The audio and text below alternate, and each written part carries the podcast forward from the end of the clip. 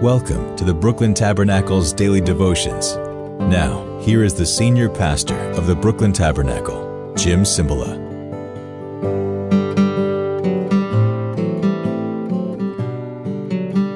Good morning, Ohio.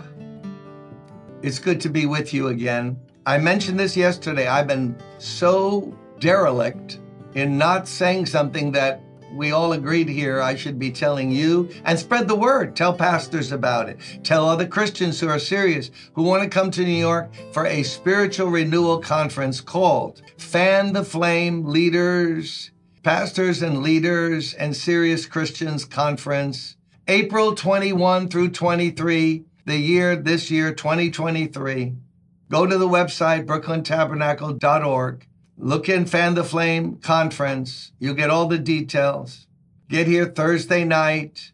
We recommend hotels, and you don't have to go to the most exorbitant ones, or some are going to find Airbnbs.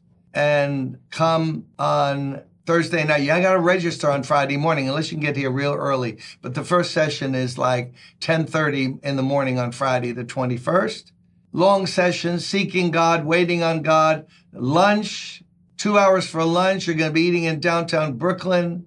We're not able to feed everybody, but so we give recommended restaurants. The fee for the whole thing is $100. Why? Because we're not trying to make money. We're trying to just cover our costs here, our guest speakers, and just make it easier for you to come.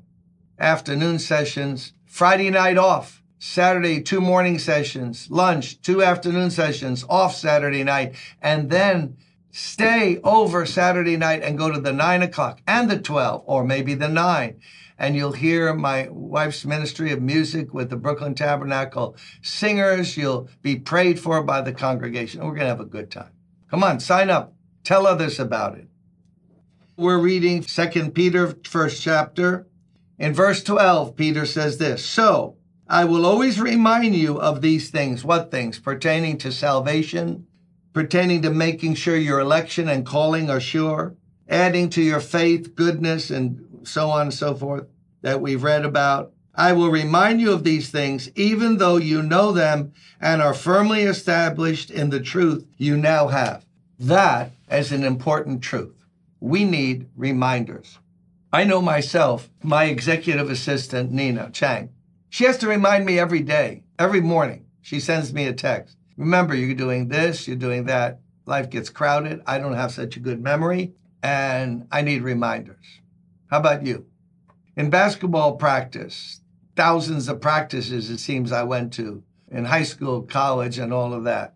You run plays. Let's run through those plays again. But we know those plays. We know that offense. We know I know. You got to repeat it.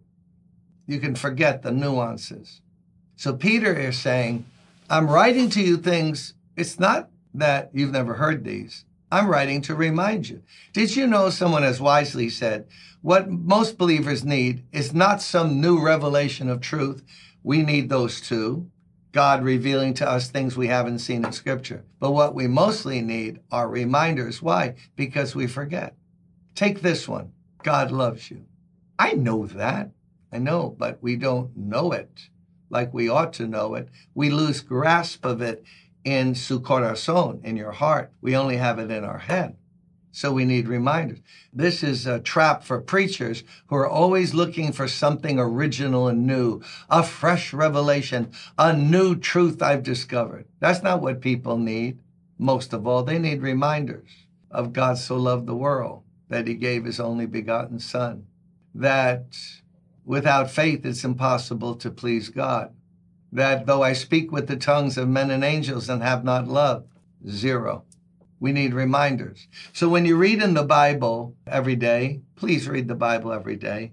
What you have to do is keep an open heart and say, God, I'm not just looking for things I don't know and you'll show me, but oh, let me meditate on that. Oh, yes, yes, that is so good. Boy, I'm reading in Proverbs, let's say, about laziness, slothfulness. Oh, I got to be reminded of that. Consider the ant, you lazy person.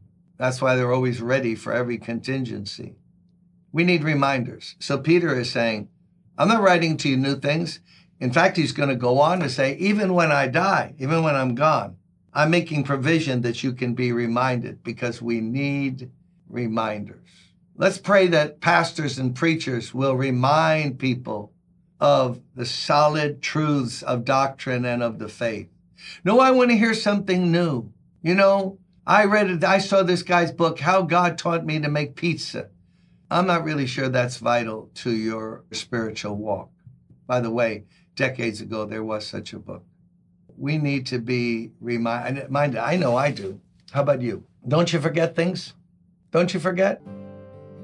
You know what I mean now by forgetting. It's not that you have totally forgotten out of your head, it's that in your heart, that truth is not affecting you anymore. It's not lodged in there. God wants to stir it up as you read the word, as you hear messages, as you meditate on God's word. So remember, one of the important things of life is to be reminded of the goodness of God. How about here's one for you today? I want to remind you forgetting those things that are behind. Forget those things. How are you going to move into the future and be free today and not have that albatross on you or or, or be paralyzed by the past. Forget the things that are behind. They don't edify. I'm talking not about the goodness of God, but past sin, past failures, what your auntie said about you 11 years ago. Let it go. I'm reminding you now, let it go. It will not help you. It's not edifying. Come on now, let's press forward in Jesus' name. God bless you and see you Monday.